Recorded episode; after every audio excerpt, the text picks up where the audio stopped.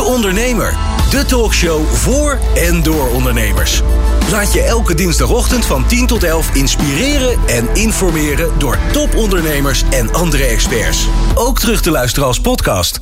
Elske Doets stelde al in een vroeg stadium van de coronacrisis: vergeet 2020 en kijk naar volgend jaar. Natuurlijk ervaart ook haar doetsreizen moeilijk zakelijke tijden. De reisbranche immers is zwaar getroffen. En het weer opstarten ervan gaat met horten en stoten, om het zo te verwoorden. Elske, welkom in de uitzending. Ja, goedemorgen Robert. Elske, met de kennis die we anno nu hebben, is dit jaar inderdaad dat verloren jaar geworden? Ja, zeker. Um, ja, als je kijkt naar zeg maar, de landen waar uh, nu heen gereisd kan worden, ja, is dat nog maar een heel beperkt aantal landen. En uh, als je kijkt van mijn organisatie, dan uh, is in ieder geval een lichtpunt sinds twee weken dat onze klanten weer naar IJsland mogen. Um, en een lichtpunt per uh, morgen is dat er Canadezen weer naar Europa mogen reizen. Dus ja, dat zijn hele kleine lichtpuntjes, maar uh, nog niet voldoende om uh, echt heel erg operationeel te worden. Ja, want als we kijken ook naar het enthousiasme onder reizigers, onder consumenten, tot nu toe, en je kijkt naar je bedrijfsvoering, hoe, hoe overleef je die crisis dan momenteel? Of, of overleef je hem überhaupt? Nou, overleven gaan we hem zeker. Uh, kijk, wij uh, hebben als uh, strategie dat alle klanten die niet op reis kunnen gaan, die verplaatsen wij naar volgend jaar. Um, dus wij geven eigenlijk niet zo graag vouchers, omdat we dat eigenlijk een soort uitstel van mogelijkerwijs helemaal een annulering uh, zien. Dus okay. het is beter om gewoon die mooie reis die ze toch hè, uh, al uh, geboekt hadden, om die te verplaatsen naar volgend jaar. Um, ja, en wij zijn al helemaal klaar voor volgend jaar. want meestal beginnen we in september zeg maar volop al te verkopen voor 2021 in dit geval.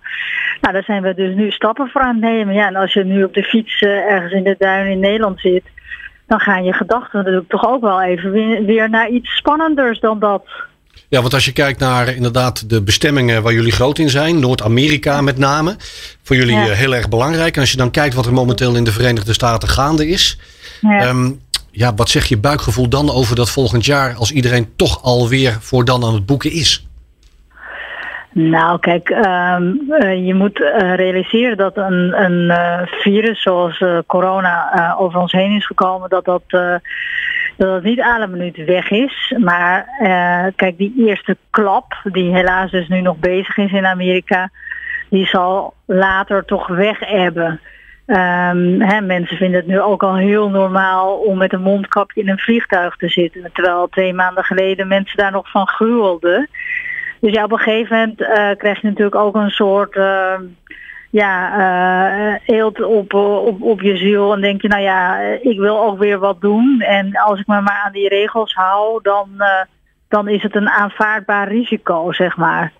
Maar goed, ja, dat is natuurlijk niet voor iedereen misschien zo. Maar goed, dat geeft ook weer wat ruimte. Um, ja, en dat is, dat is natuurlijk ook goed. Ja, zie je een verschuiving wat dat betreft uh, van de, de, interesse waar de reizigers naartoe willen? Je gaf net al aan, IJsland is weer mogelijk. Canada ja. begint uh, weer wat te worden. Zie je een verschuiving? Nou, sowieso uh, zijn mijn klanten heel erg natuurgericht. En als je het dan over corona hebt, corona is natuurlijk iets wat vaak in dichtbevolkte gebieden uh, toeslaat. En uh, niet in een nationaal park als Yellowstone en de Grand Canyon. Uh, dat zijn parken die zijn vele malen groter dan Nederland. Waar bijna geen wegen en geen bewoning is. Dus daar is ook bijna geen corona of geen corona. Je gaat wandelen en je ziet, je ziet niemand meer. Dus ja, en, en dat is nog steeds zo. Dat is nog steeds open. Dus als je daar gewoon heen kan, is er natuurlijk geen veldje aan de lucht. Ook volgend jaar niet. Heb je de indruk dat, dat de reizigers optimaal geïnformeerd zijn? Dat ze precies weten wat ze te wachten staat als ze bijvoorbeeld naar IJsland of Canada gaan of wat daar leeft of speelt? Nou, dat is de taak van een reisorganisatie om dat zo goed mogelijk te doen. Um, en wij uh, zijn continu bezig ook uh, om onze informatie te updaten. Um, ja, en ik denk dat ook de uh, veerkracht van de reiziger, dat die dus dan dus uh, ook beseft dat niet altijd alles mogelijk is. Maar dat is natuurlijk hier in Nederland ook het geval. Uh, ik was dit weekend in Maastricht. Ja, dan moet je ook wachten voor een winkel voordat je naar binnen mag. Ja, het is allemaal wat meer beperkt. minder vrij dan we gewend waren. Elske, als we eens gaan kijken naar de gehele reisbranche, hoe vind je dat de, de overheid tot nu toe met jullie omgaat? Nou, kijk, onze branche is erg stil. dus wij, als je het vergelijkt zeg maar, met de horeca, wij schreeuwen niet moord en brand. Ehm, ja, je kan je afvragen of dat verstandig is. Want een horecaondernemer zei tegen mij... ja, als je hard schreeuwt krijg je ook aandacht. Ja. Wij zijn natuurlijk, als je kijkt naar alle branches... Zijn wij de enige branche die dus nog niet is opgestart. Of zeer beperkt is opgestart. Ja. Um, ja, uh, weinig, weinig oog is er voor ons om ons echt te gaan helpen. En ja, dat is toch heel erg zonde. Want als je kijkt naar bijvoorbeeld de repatriëring. Um, hè, dus van alle Nederlanders, uh, volgens mij waren dat ruim 200.000 buitenland waren in maart. De reisorganisaties hebben als taak om die mensen terug te halen. Dat is ons vak. Dus liever sturen we natuurlijk mensen op reis. Um, ja, in mijn organisatie was dat binnen tien dagen waren al onze reizigers terug. Maar als je dus niet met een reisorganisatie op reis gaat, ja, dan wordt het allemaal heel dramatisch. Want ja, dan opeens heb je geen vangnet waarop je terug kan vallen. Dus ja, dat wordt toch onderschat. Ook door de politiek, vind ik. En um, ja, om nou dus te spreken van dat er een handreiking überhaupt naar ondernemers is gedaan door de politiek. En we worden natuurlijk financieel heel erg goed geholpen. Maar ja, wij, wij zijn wel echt het kind van de rekening, uh, om heel eerlijk te zijn. Dus misschien hadden we wel toch op dat Malieveld moeten gaan, uh, gaan staan. Ja, want, want, want, Frank Oostdam, directeur van de ANVR, die heeft uh, de overheid nadrukkelijk om financiële steun gevraagd. Ja, want is niet ja, gelukt. Is niet gelukt. Veel van je collega's staan wel nee. op omvallen. Dat is wel aan de hand. ANVR lijkt geen gehoor te krijgen. Maar wat zegt dat dan, Elske? Is dat dan ANVR? Is dat Den Haag wat geen begrip heeft of wil hebben? Hoe zie jij dat? Nou ja, um, ja, je kan zeggen, dan is misschien die lobby niet sterk genoeg. Um, ik heb daar geen oordeel over, maar het is natuurlijk wel... Uh, wij hebben als branche natuurlijk wel het gevoel dat er met twee maten gemeten wordt. Want onze KLM wordt wel geholpen. Precies. En wij worden niet geholpen. En um, ja, ook de KLM, mind you, is voor 80% van de passagiers afhankelijk van die reisbranche.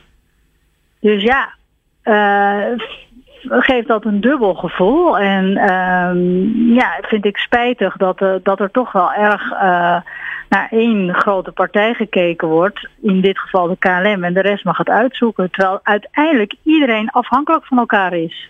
Want wat zijn de signalen die jij zelf doorkrijgt van je collega uit de reisbranche? Want is het inderdaad ook op dit moment nog met de vooruitzichten die we nu hebben uh, nog zo stevig gesteld met uh, nou ja, goed, de, de kans op omvallen de komende periode? Um, nee, ik praat redelijk beperkt met uh, collega's. maar het hangt er heel erg van af. Ja, hoe, hoe financieel gezond was je in 2019? en als dat al wat wankel was, dan kan dat natuurlijk wankeler worden of fataal zijn. Ja. Als je gewoon een heel solide bedrijf hebt, zoals ik dat heb, uh, al 39 jaar, ja, dan kan je zo'n klap aan. Uh, maar dan moet je natuurlijk wel je gaan resetten voor ook de toekomst. Want je moet je niet denken dat volgend jaar nu opeens alles weer uh, terug, hè, terug naar het oude niveau is. Dat gaat, dat gaat jaren duren en reizen wordt gewoon anders. Ja, en dat begint natuurlijk ook wel bij het vertrouwen van de consument.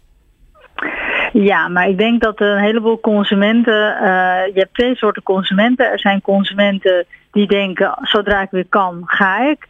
En je hebt consumenten uh, die dat niet willen of kunnen. Uh, nou ja, goed, uh, die vallen dan af. Maar ik denk dat het ook wel realistisch moet zijn dat, dat het aantal bewegingen wat, wat er was tot 12 maart. toerisme was de grootste of snelst groeiende tak van sport wereldwijd.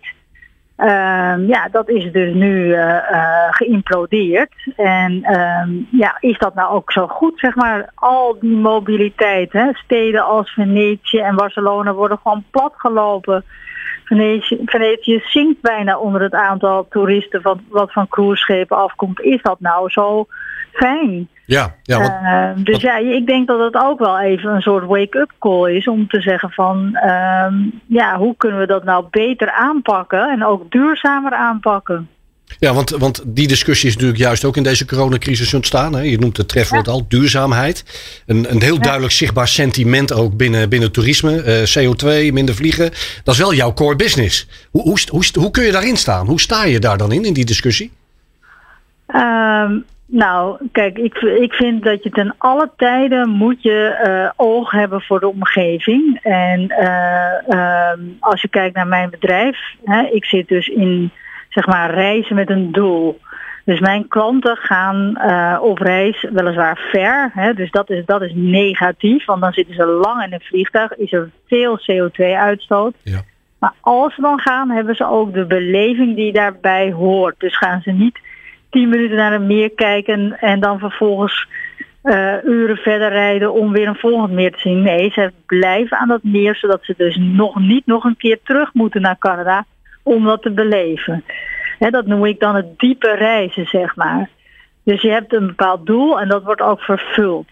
Uh, ja, het vluchtige reizen, even snel langs Venetië met een cruiseschip of even naar Dubai uh, om uh, in een vijfsterren resort een beetje aan, het strand te liggen. Ja, dat zijn toch uh, vluchtiger vormen van reis waarbij je kan afvragen, is dat nodig?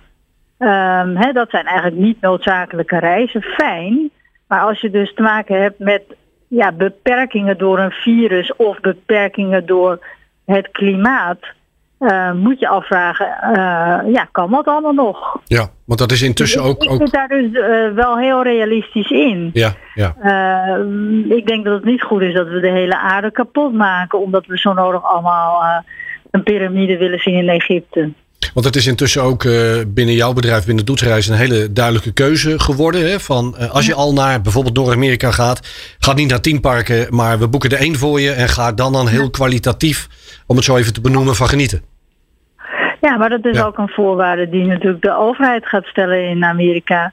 Ja, dat zit erin. Ja. Uh, als er weer Europeanen worden toegelaten, ik heb dat al van een aantal nationale parken gehoord, dan kan je er alleen maar in als je een vergunning hebt. En dan moet je dus ook bij een organisatie boeken. Want dat kan je niet even op de Bonnefoy zelf gaan doen of uh, via allerlei reisplatformen die uh, ook ontstaan zijn de afgelopen jaren. Nog even terug naar het vertrouwen van die consument en ook naar de ANVR. Want de ANVR die sprak zich onlangs ook uit over de actie van Corendon. Om per 10, ja. 10 juli de vakantievluchten naar Turkije weer te beginnen. Uh, Oostdam, ja. de directeur, die stelde... ja, dat is wel tegen het ANVR-advies in. Maar hij toonde ook begrip voor de actie van Corendon. Is dat begrip er ook bij jou?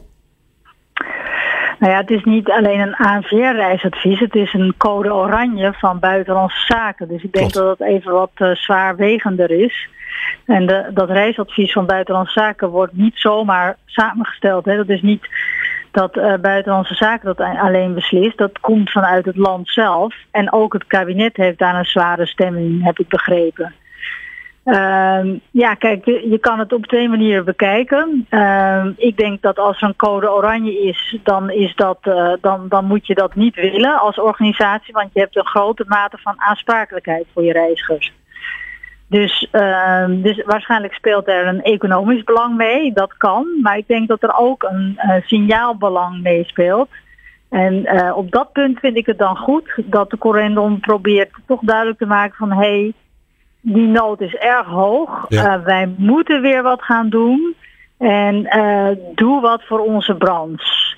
Um, en um, op dat punt vind ik het een, een, goede actie. Maar als ik de ondernemer was, ja, zou ik wat braver zijn. Okay. Want code oranje is code oranje. Ja, het, het, is wel wat je zegt. Er is wel een discussie op gang gekomen. Hè? Dus het is natuurlijk wel heel makkelijk om ja. dat ook achteraf te constateren dat dat een reden zou kunnen zijn. Maar het is wel een feit. Ja.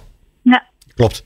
Um, Elske, je hebt een heel eigen kijk op uh, economische voorspoed. Dat lezen we ook heel duidelijk terug in je nieuwe boek in Bloei. Om dat bruggetje ja. maar even te maken.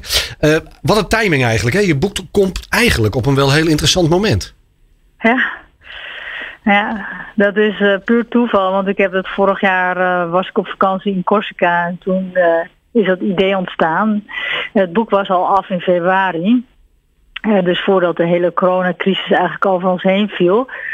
En eigenlijk de aanleiding van het boek is heel erg dat uh, ik uh, ja, door mijn non-profit initiatief, uh, de Young Lady Business Academy, daar probeer ik dus jonge vrouwen tussen de 15 en 24 klaar te stomen voor ondernemerschap, een topcarrière in de corporate wereld of politiek. Ja.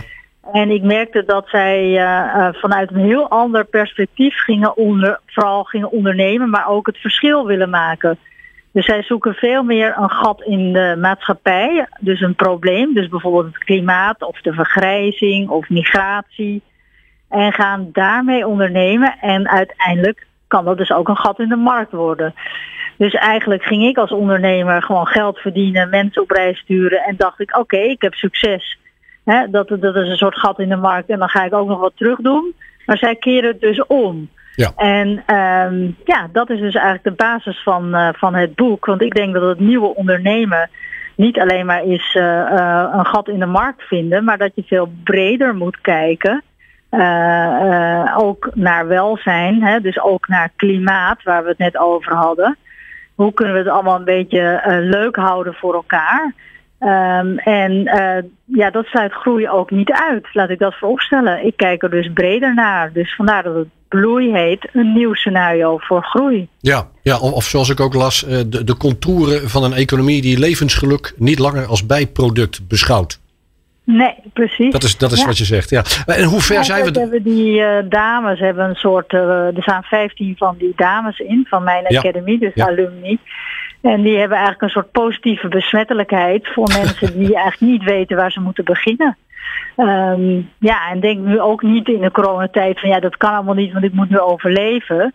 Dat als je toch de hele tijd hetzelfde blijft doen als wat je al zoveel jaar gewend was, dat is geen recept voor succes. Je zal toch op een andere manier moeten gaan ondernemen om toekomstbestendig te zijn.